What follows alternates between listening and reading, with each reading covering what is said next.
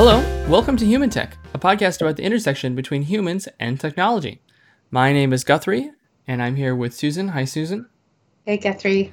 And we also we have a very special guest today. You want to introduce our guest? We do. We have Sydney on my, and Sydney is a product designer at Kickstarter, and she's joining us today. Hi, Sydney. Hi, how are you? Thanks for having me. Yeah, we're glad to have you here. And you are talking to us today from what location? Brooklyn, New York. Ah, Brooklyn, New York. very nice. All right. So, um, Sydney, we haven't met in person yet. One day we will, I hope. I really hope so. But uh, we have talked on the phone together a couple times. So, um, I guess let's start. I mean, there's all kinds of things I want to talk to you about.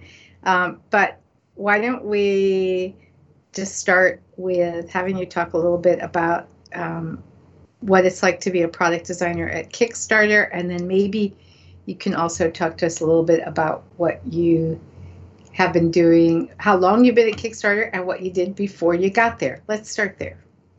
Uh, yeah, for sure. Uh, so let's start with Kickstarter. Um, I started at Kickstarter in March this year, so it's been nine months, and um, I actually started from in quarantine. Um, I started working from home, and um, yeah, I, I have not met a lot of my coworkers in person. So Ah, it's been a very interesting experience. But uh, we, we did ship a big feature this year, and um, that was all done remotely. So I'm very proud of the team.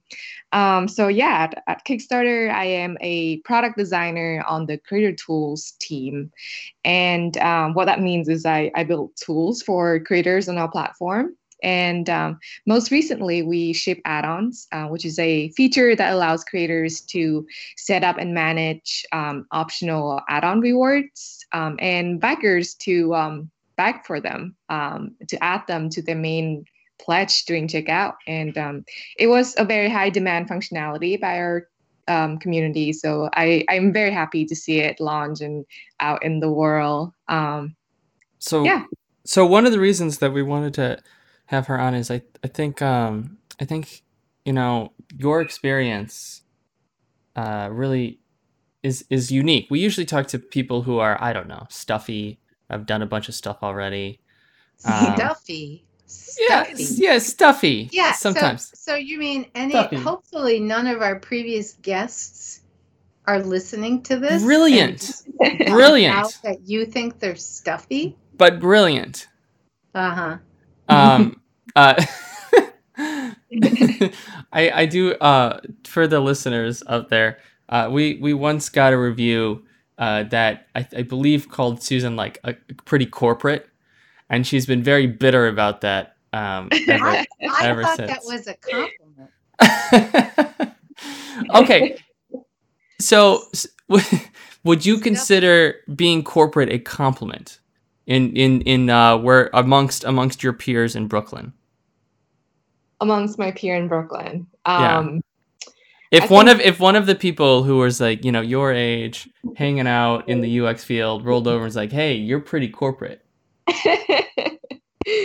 um, I think the popular consensus would be no, it's not cool, especially in Brooklyn. Uh, but you know, I, I design for businesses. I've worked with, um, you know, clients from big to small. I, you know, I've worked at startups. I've worked um, for clients like IBM. I I work at Kickstarter. It's it's all a variety of sizes, and I think I've learned um, a great deal every time I work with a a, a different size um, client. Yeah. So so Susan, let's can we just explore this for two minutes?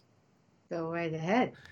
Okay, so here we we have um you know when you were growing up, I mean Mm. everyone always works for big companies. It's just you know there's lots of people are working for companies. That's great, um and they s- they're basically spending their lives trying to help make this company more money. And in theory, you might ancillarily be able to. Um, you know, make the world a better place, maybe, but that's really a cherry on top. Most people never really get to, and that's Mm. and that is totally, totally, totally okay. Uh, if you're uh, if you're at the you know UX team and somewhere, and your goal is just to sell more, you know, generic insert generic product here. I think that's fantastic. Now, Susan, when you Mhm. were growing up and someone called you corporate, why was that a good thing? Well, I don't know that anyone. Let's see. I don't know that it was a good thing. Um, I even even had- back in the day. I well, I think it might have had a slightly different meaning then than it does now, Which but was maybe not. Maybe not. So I, I can tell you my interpretation of it. Well, all right. Back in the day, as you say, Uh huh. it would have meant that you were, you know, part of what we would have called the establishment. It would have meant that you were uh, not radical, not cool.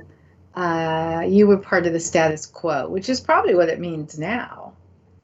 Um, it might have even had a more negative meaning back then than it does now. You know, there were there were the square people, and then there were the, you know, hip people. And if you were corporate, you were one of the square people. However, so uh, one thing I, I should say is, and the reason I'm getting to this is that I really do think that there has been a change in the in the corporate culture. People who are working at corporations, how the mental model of how they view themselves has shifted. So when you probably were starting out your career, Susan, um, standing out, being unique, diversity, uh, things that that that was probably frowned upon. I'm imagining that your first couple uh, days on the job when you were starting your, your sort of first big career, um, you know, job, uh, tattoos, uh, interesting hairstyles. The, these things were, you know, uh, uh, radical um, uh, clothing. These things were probably not accepted or seen as a yeah, positive. they definitely were. I mean, they're they're always a signal. I would say they were a stronger signal back back then, and um, and and not uh, you you wouldn't have gotten the job. yeah. I mean, you just wouldn't have ever. You wouldn't show up the first day on the job like that because you wouldn't have gotten the job. Yeah. Yeah. So so I mean, in you know, being corporate was something that was sort of a almost a un, it was an unwritten mandated policy from the top down. And the maybe the nicer way to say that is professionalism, perhaps. Yeah. Whereas you know, hey, t- t- you know, tell us you want to tell us a little bit about um, the very very straight laced culture at Kickstarter. And how they definitely do not let any individual expression uh, occur at their employees.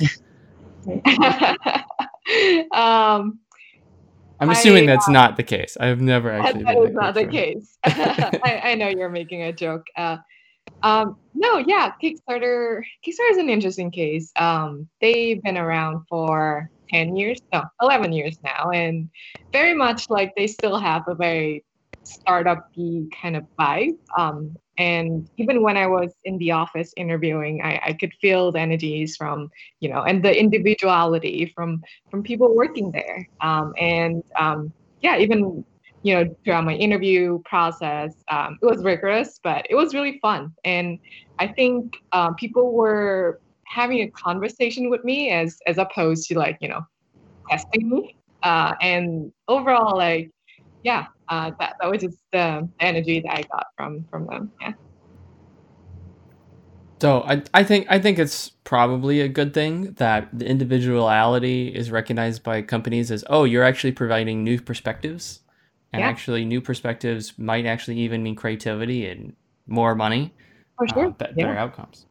Um, so just just that just that little anecdote there, we can see how far, uh, uh, the I guess things have changed, but also, um, one of the reasons that uh, we wanted to talk about this topic was because you know um, there is a lot of uh, n- next generation UXers coming through, and I think they are uh, pretty different from um, maybe the, the, the, the Gen X and and uh, Mm. and, and old Or, or, even next, or, next even old millennial even old millennials um, or next generation product designers. product designers as well. Yeah. Yes, yes. And I, I think um, I, I find it interesting because, so Susan, we talk about this all the time.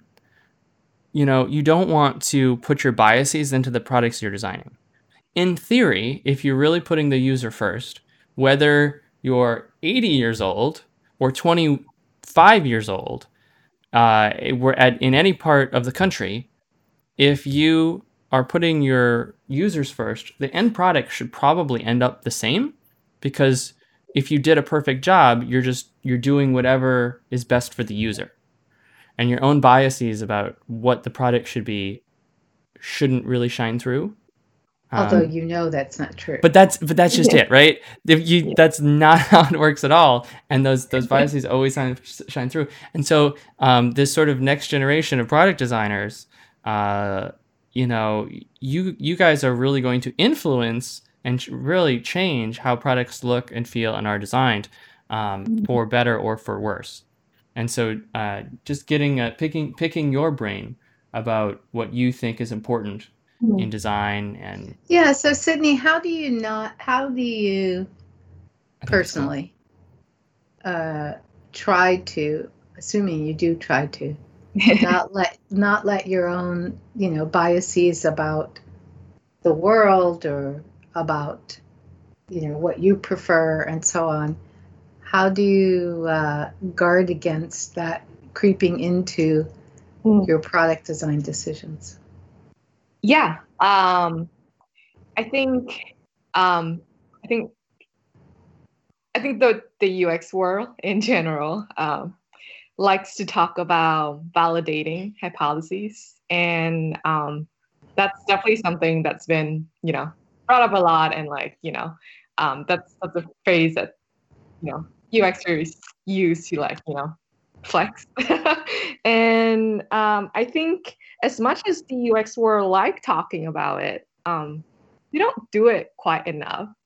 And when they do do it, it kind of, you know, their go-to methods are usually um, relatively qualitative. Um, they interview users. You know, it's it's a lot easier to start interviewing someone um, and just start talking to them than you know do some quantitative data analysis.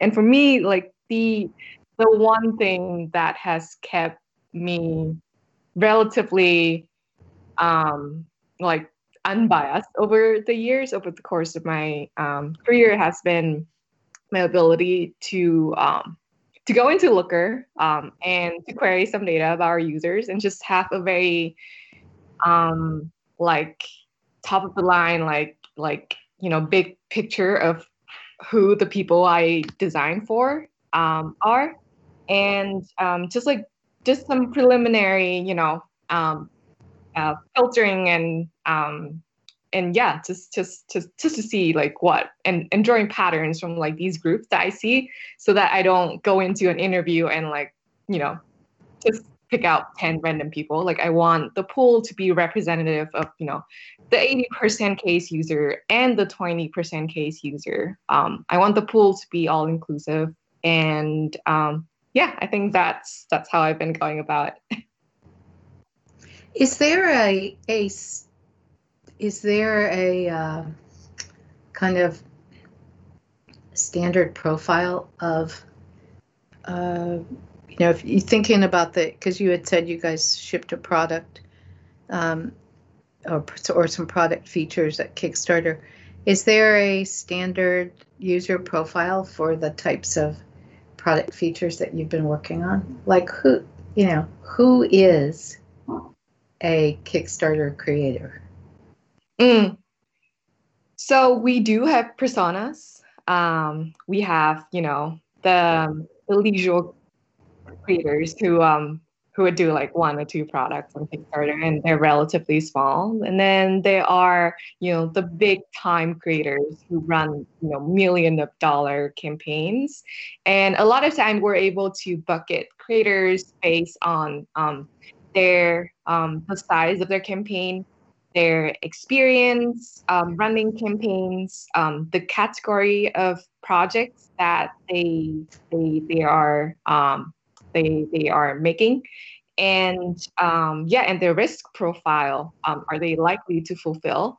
And those are the filters that i they translate to into physical filters that i go into our uh, looker database and i filter them. Um, and yeah for, for, i think for every single um, like user research like project that we want to run i i want the um, the pool of you know our sample pool to be representative of all of those um, you know creators of different sizes.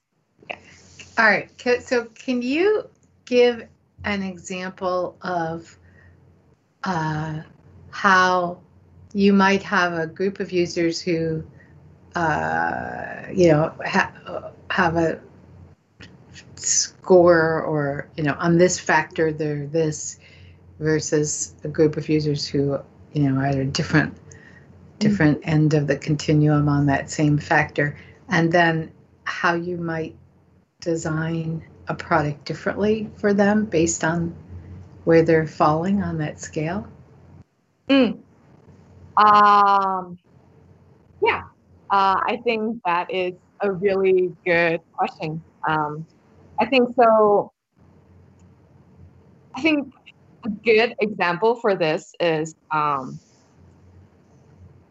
when Kickstarter first started out, um, they were they were a lot more um, like non-physical reward projects um, than like physical rewards projects. And then over the years, it has transformed into this platform that where we call it the narrowing of the platform, um, where there's a lot more creators that that create like physical reward projects like you know they they produce like a uh, like a self-watering you know plant pot as opposed to like use kickstarter to fund their album um, or cd and that um, i think every single time when we design um, you know the, the reward um, creation flow um, is most recently add-ons we have to keep that in mind that like yes although the 80% case is, uh, you know, creators who are making uh, physical rewards and they probably want to itemize, you know, their, their big rewards into like uh, the different components of that, you know, um, physical reward and like what is being shipped out. Um, there are, you know, our 20% case, the creators who really don't need to itemize at all. And, and they just, you know, they, maybe they have like a PDF comic book and that's it. Um, and and you know the UI needs to be able to um, like accommodate both. Uh, it needs to be flexible enough to include all of the itemization, and it needs to be flexible enough as well to like you know just just you know um, just just, just um, yeah just just have one one single big reward. Uh, so I think that's that's the closest example that I could think of. Yeah. Hmm. Yeah. So you said that when you, uh, it sounds like when you interviewed at Kickstarter, that the interview process was at least partly in person. It was partly, yeah, it was. It was in but person. then when you actually started working there, at that point, then right, everyone was working from home. So, do you, how do you think you know, starting in a new position and basically, you know, working from uh, working remotely as a new employee and still working remotely, right? And getting to know all mm-hmm. your team and so on totally remotely. How do you think that's changed? How is that different than if you had been able to, you know, go into an office? You have any sense of that? Um, yeah, definitely. I I think um, you know throughout my career has always I, I have always been like a very um, like in person kind of person. I, I like to uh, you know um, you know tap the engineer on the shoulder and check in on you know how how the how yeah how how they're coding and how um, how the, the product is coming along. And I, I like to be able to see the work in progress like literally you know right in in, in the desk right next to me. And uh, i haven't been able to you know do that since we all start from home. So um, i think uh, yeah it just you know in the beginning was hard. And i think i like i kind of lost some of the um, my original like you know inclina- inclination to um, to like uh, be be a lot more more um, in person and interactive. Um, I kind of forgot that I, I like to do that, and and I think like it took a couple of months in for me to realize that oh like there must be other ways to do it, and we start setting up like desk checks with engineers to check in on progress. Um, and um, yeah, it's it's been really fun. It, there's some very collaborative session where um, I kind of see them code live, and we kind of tweak things, um, you know, uh, live, and it was really great. So, would you say there's a uh, there's one technology tool that has been the most useful in in helping with this issue that you've been using? Hmm. Uh, yeah. So I think um, for brainstorming um, and you know to gather the whole team's thoughts together, I think Miro has been a really good platform. Uh, M I R O Miro. Um, they um, they're like a, an online collaboration tool. They it's basically an artboard, and you you know um, pin different you know, sticky notes and stuff on it. It's very free form and free format, and yeah, really, it's very easy to use, and we use it a lot, and we love it Kickstarter. Yeah, I wonder um, at the end of all this. Uh, of all this, well, if there ever is an end to all of this remote work, what is going to happen? I can just it's it's like an archaeological dig, you know, yeah. where where centuries from now, someone will look and say, "What was this time period where the, yeah. there's all these abandoned Miro boards?" Uh, I wonder what happened mm. during 2020. Mm. No, but you kind of wonder where what's going to happen moving forward. Like if if and when we start working together in person, will we still do everything on a Miro board. Guthrie, what's your impression of that? Uh, you know, I think Miro is probably here to stay. Um, I think there's a lot of, I mean, the, yeah, it's sort of like uh, there have been. I'm a little bit of a history buff, and um, there there's sort of this. Uh, I don't know. I guess you can call it theory, I suppose.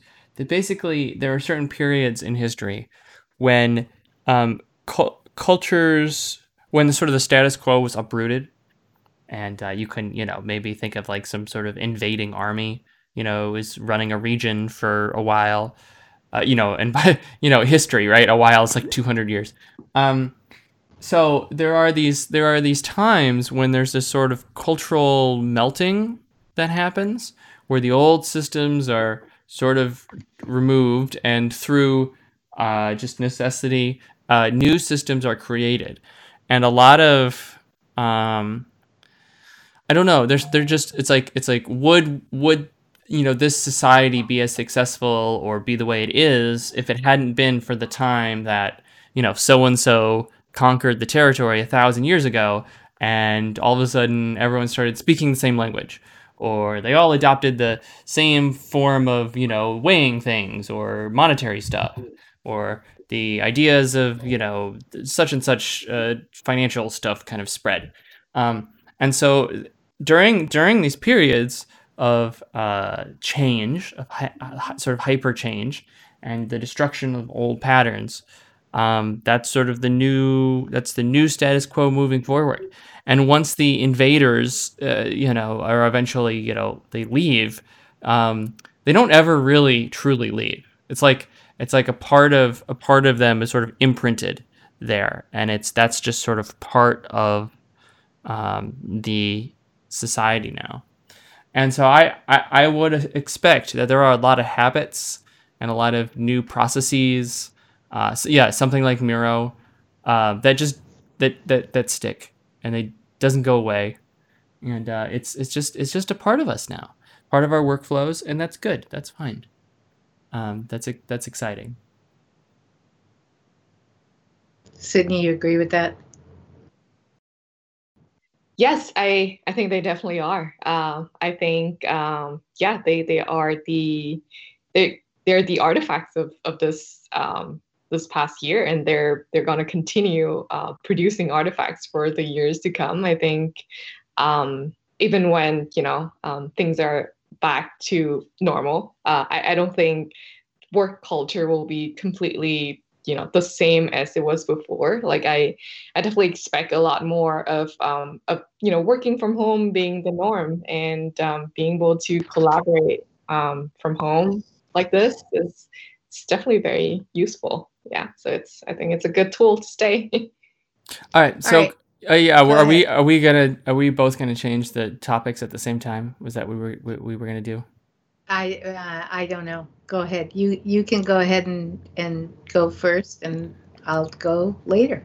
Okay, so um, Sydney, one of the interesting things that uh, we would just like to know a little bit about, and you have a unique perspective on this, and it's it's something we've chit chatted a little bit uh, about before, not on this podcast, mm-hmm. but in other places.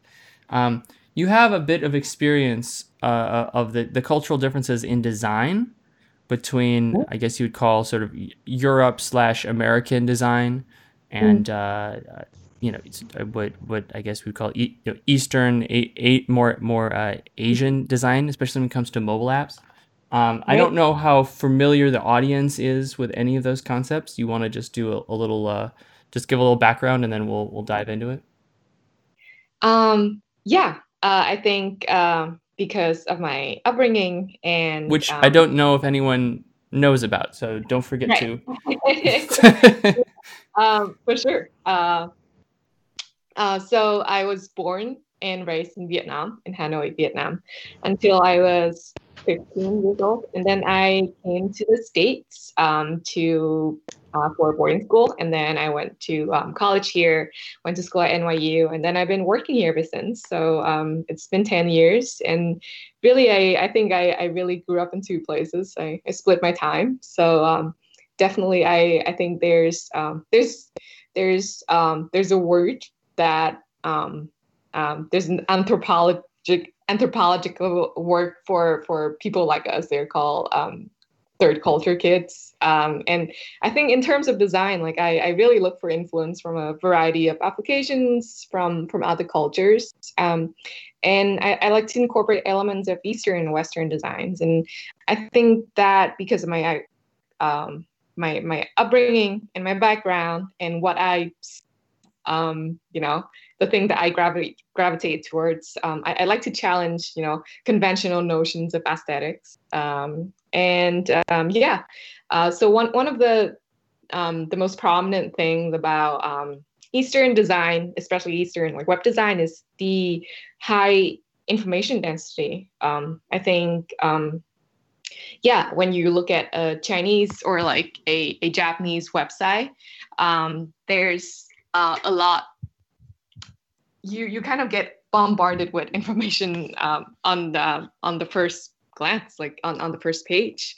And then um, yeah I, I think there's definitely this underlying um, cultural notion that space is limited um, physical and both um, you know virtual like you know online space. Uh, and and so there's there's that you know higher information density that is that provides a sense of familiarity um, to to to Eastern users. Um, and yeah, and I think another um, an- another um, aspect that's worth touching on is um, in a lot of Eastern um, websites and applications, there's a lavish use of flash banners um, and iconography and colors and graphic, and it's just very robust. Um, and and it might make the site look dated. Um, but yeah, this is definitely another big difference. Um, yeah.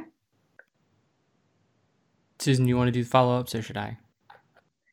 Uh, you you go first, and then I'll I'll follow up on your follow ups. So information density, uh, just for people who um, may not be for, familiar with apps or websites uh, from you know China or Japan, literally when you look at the screen, there's just less white space. Is, it, is that is that an accurate understanding?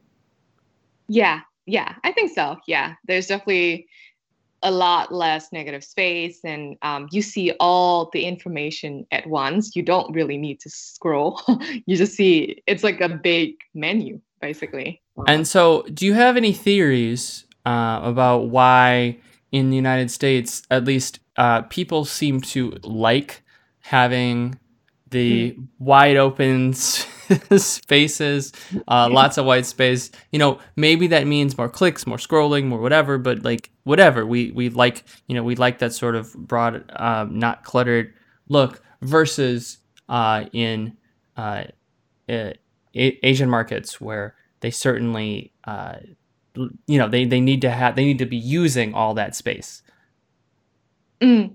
Yeah, uh, I think. Um underlyingly it it ties to um to to our cultural differences it's um you know in in asia um you know there's you know the space overall like i, I previously mentioned physical and physical space is limited and that translates into the web uh, i think in the west there's um there's you know um there's certain like um uh, frivolity when it comes to space and and yeah and and the and the freedom to like use the use the space in like a web page. And uh, i think um and also i think with a lot of um asian application um um they like devices um they they're they're built to cater to an older more aging population and the applications are um, need to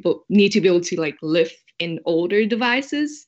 And i think um, you know when when you have to like scroll a lot in like an old pc it's it's not a great experience. And um, i think there's definitely like a a, a te- technological advantage here in the west where the devices are a bit newer and also you know the population is a lot more um, like uh, you know used to like uh, fancier devices and like you know uh, newer browsers. Uh, so I think that's that's also that's also ties into that. So do you think that like in like ten years from now, um, all the Asian application design is going to be have like tons of white space because they'll they'll have uh, you know like all, all the you know modern hardware that can run all the applications or do you um, think there's something else going on? Hmm. I don't know if that's necessarily true because you know in 10 years I I think you know uh over there like in the east like we would still have a very aging population uh you know that that kind of a structure is not going to change really quick um and overall like you know um for for an aging population it's a lot more trustworthy it's to like be able to look at a page and like see everything um, and yeah it's it's just a lot you know more a lot more utilitarian i guess uh, to be able to do that in you know one single big glance and um, if it if it has to do with the physical space that that's not likely to change dramatically in 10 years yeah. later um, i think if anything what i've observed is um, you know with um, with Facebook. Facebook has really like become like an all-in-one application um, that you know uh, it is hard to put a name to Facebook now. It's it's like you know there's so much functionality in it. You know there's posting, but there's also marketplace and selling, and it's very much has taken up this model that a lot of you know Asian application has, which is you know WeChat. You can chat on it, you can shop on it, you can book a restaurant on it, and it it is the yeah it it has, been very interesting to see like the um um the the birth of these you know all in one kind of consolidated applications. Yeah. Unless the uh, antitrust yeah. movement gets going and then we might not have those. Right.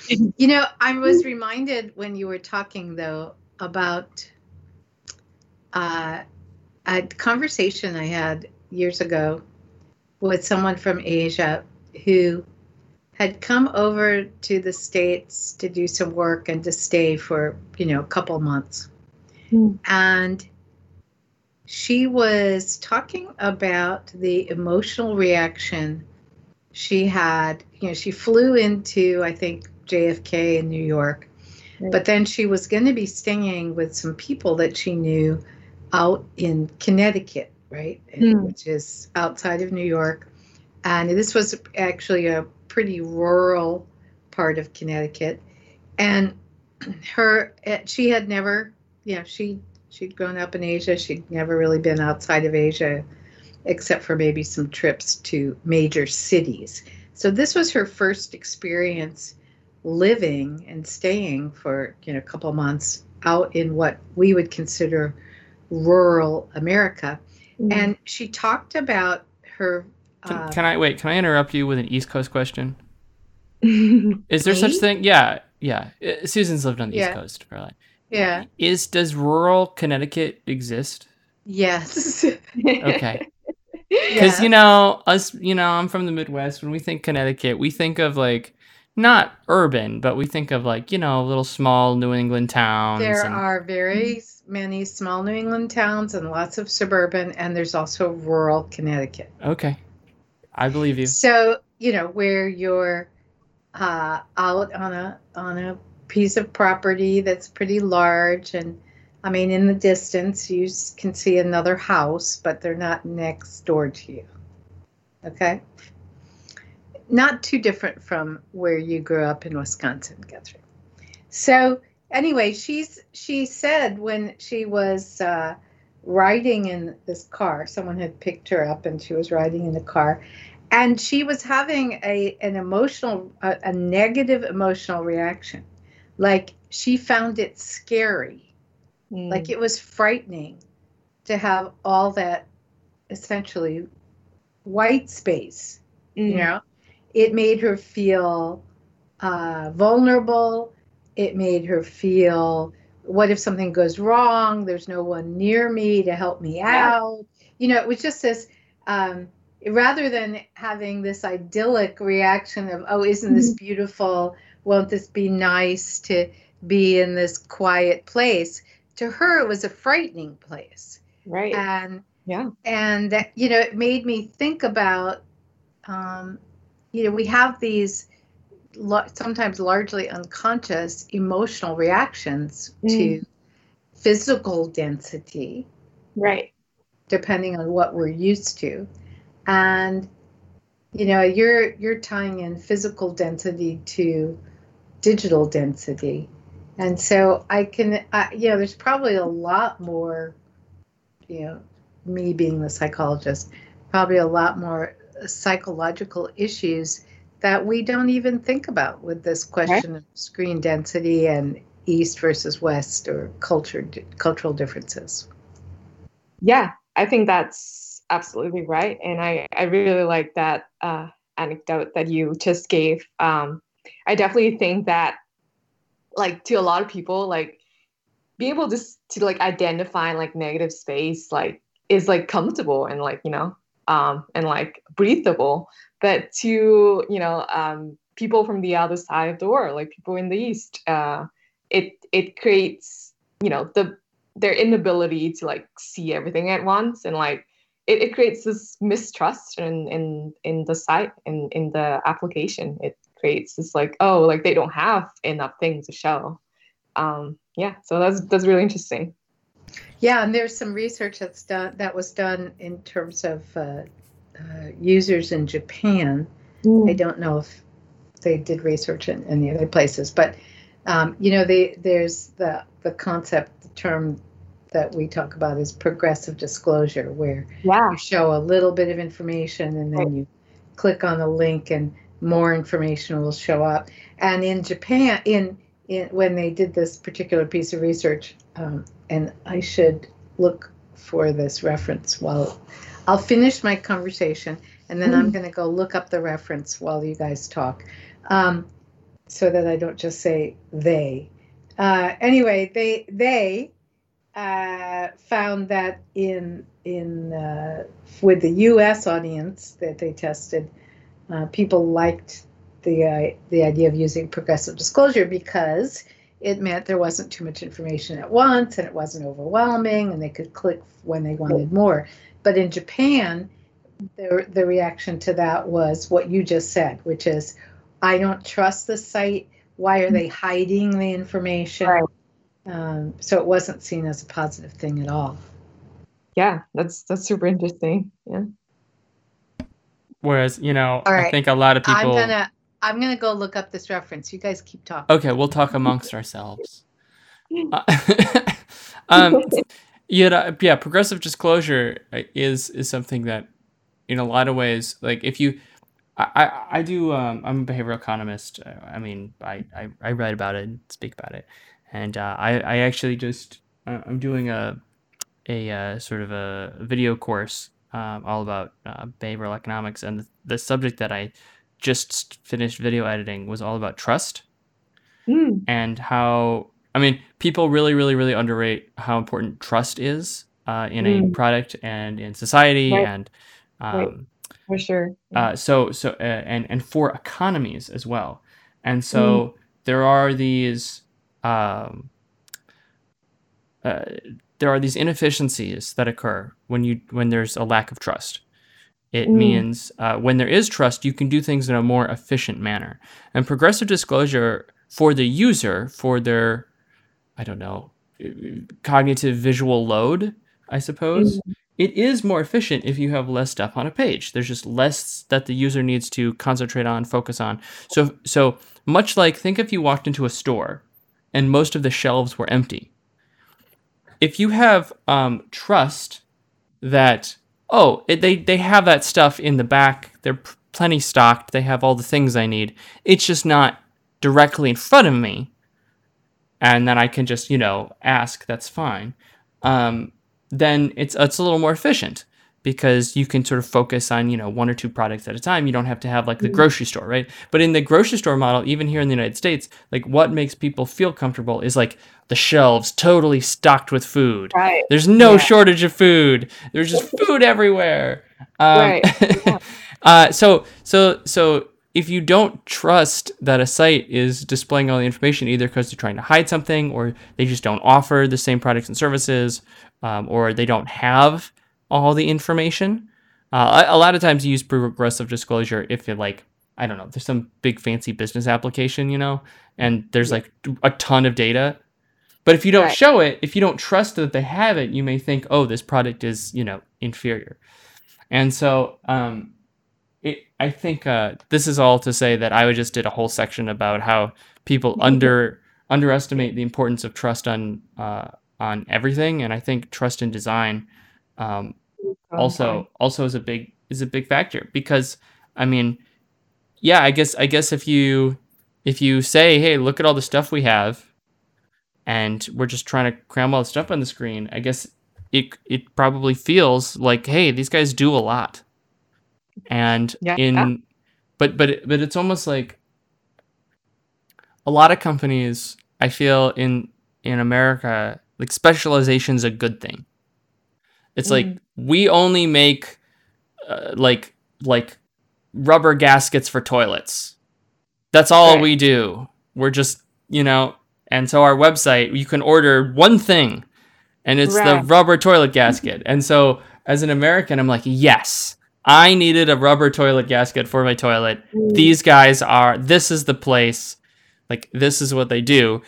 Um now Amazon's the counter, but you know, they do a really good job developing that trust with their consumers. So assuming you're going to some place for the first time and you may not have that trust, if I to me as, you know, a, a born and bred American, the idea that there's one company and they only do one thing and they don't have like any products and they like if like if their website was just blank with a thing that says like buy a rubber toilet gasket, I'd be like this is the best website. I'm so happy that I'm here. um, but it, it just sounds like maybe that's that's not the impression that happens in other places.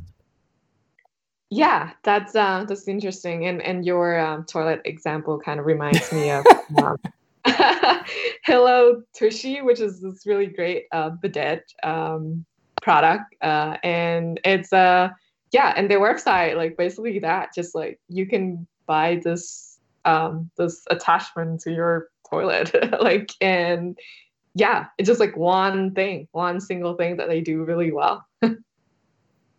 Uh, Susan, did you ever find that citation? Looks like she's still she's she's still working, and uh, I'm trying to find that. Um, so I, I am I am listening to what you're saying, and no, I, I I haven't you. found it yet. oh, you just Um, you just keep going. That's fine. But. I cannot believe we're talking about you know bathroom products I, on this podcast episode. But keep going, guys. You're you're doing great, and I I'm gonna try one more place to find this reference, and then I'll give up. so one of the things that I want to ask your opinion about is I think there's um some you know there's a lot of companies that have like one unified app for a we'll just say global audience. Mm, you know a lot of you know there's multinational companies that are trying to do it all and i do think there's a lot of companies where the um, eastern influence is seeping into their the design of their apps. Uh, you know cert, you know if you look at um, facebook is obviously a good example but there are there are other examples as well because they're trying to make a sort of a unified global brand. And so that's making like like the sort of like hey here's like a bunch of tabs and a bunch of things and the app it has all this functionality. That's sort of coming in some ways but then i i i feel like um the western design is also see like it's all sort of like homogenizing in some way because these giant multinational companies just need like a unified global app. Um do you do you think that that's a that that's a real trend? Am i imagining that? Uh, do you think that will continue?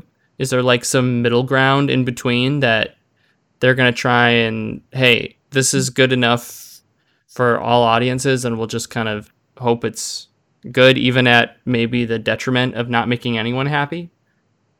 mm, yeah, uh, I, I think that's a really good observation. Um, I think that you know, um, well, building product, it's it's a lot more than just you know pleasing um, all groups of users. You know, it uh, when you're building products, you're working with a business goal in mind. You probably have a lot of constraints, and uh, I think because of these constraints, you want to build things uh, modularly, not um, customizably, meaning that um, whatever that you decided to, you know, um, to happen for one app with this this group of user um, should translate to, you know, um, this version of that with a group of users somewhere else in the world. And like I think um, overall, like your design system and you know the level the level of modularity um, should stay consistent and you should not you know just customize this one like big layout for you know this group of user, users in, in in another culture uh, but all that is to say like i think there's definitely some like um, accommodation and like adaptation when it comes to applications being introduced in like uh, or being launched in like the Asian market, like um, Yahoo News, for example. Their Japanese sites like very dense, um, and yeah, and and like while you know a lot of these colors and you know um, and maybe some level of layout stays the same. Uh, there's just some you know level of of of um, adaptation there. Uh, I would like to note for the record that the Kickstarter website has lots of white space. it definitely does. Uh, yeah, that's something that we we talk about a lot, and we we complain about. Um, Oh, and uh, yeah, um, yeah.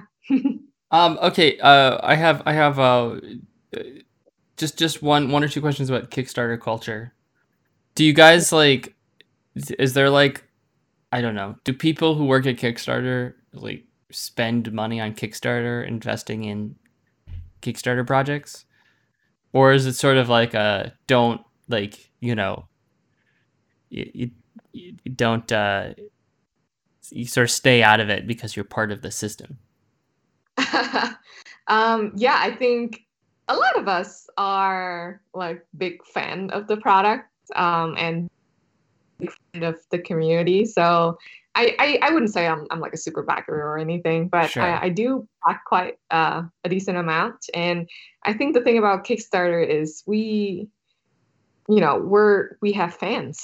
we have um, like people who are very excited about a project launching and they would follow that creator like through and through and um yeah uh, it's it's been really interesting to like design for like such bought in like avid users um because um you know there's a certain degree of like buying in that happened already. So like oh it's great you know like they will use this. But then our users also very like emotionally like attached to the product because they're so you know bought into it that they uh they have a lot of opinions. And uh yeah it's, it's really interesting. Uh kickstarter is like not transactional at all. Like, i think a lot of time you go to like you know an e-commerce site and you're like all right i'm just here to like buy the things like who cares if it's you know it's a terrible site like you know i'm just here in and out but like with kickstarter you know community backers they they're fans. They're very they're very avid about like how you know the product should be.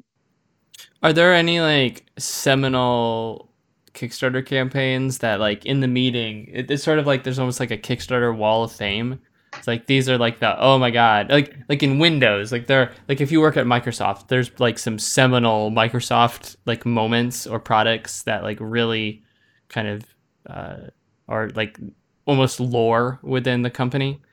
Um, mm, legendary. legendary, sure, yes. Um, are there? Do you do you hear whispers of, of that at Kickstarter or or not? In terms of like uh, projects that our creators launch or like features yeah. launch.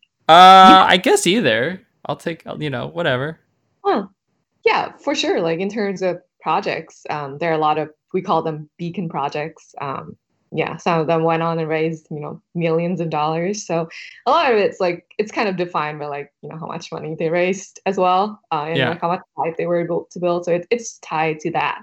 And then in terms of features, um, it's interesting. Kickstarters, I, I don't think we we've really like, you know, built a lot of features. Like we don't launch a lot of features. So when add-ons launch, uh, it was the biggest feature in five years, uh, and it has like a big revenue impact. And um, yeah, we're generally we're mo- a lot more cautious about the things that we decided to you know give out to the world at Kickstarter. because um, fundamentally, our core product is you know um, it's you know it's it's getting the job done, and yeah, and I but I think like um, in this year um, we we have like you know really put ourselves out there and like really look into opportunities where like we feel confident about like launching the features um, and we have worked a lot faster too. Yeah. All right guys so i gave up. Oh, i know it's I'm out sorry. there i'll find it at some point. and if i do i can always you know add it to the uh, blog posts that i always write when I when we publish this podcast episode. So I apologize for the faulty memory and not being able to find that research study. I will find it. And okay. if anyone listening knows what the heck I'm talking about, email us. All right. So um I guess I guess Guthrie, we're probably coming to the end of our time. Did you have any other questions for Sydney? No. Okay.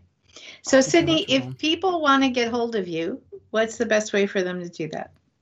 Yeah, uh, they can definitely uh, email me at sydney at kickstarter.com. And uh, I would love to hear from them. Fantastic. So, you're like the only Sydney at Kickstarter?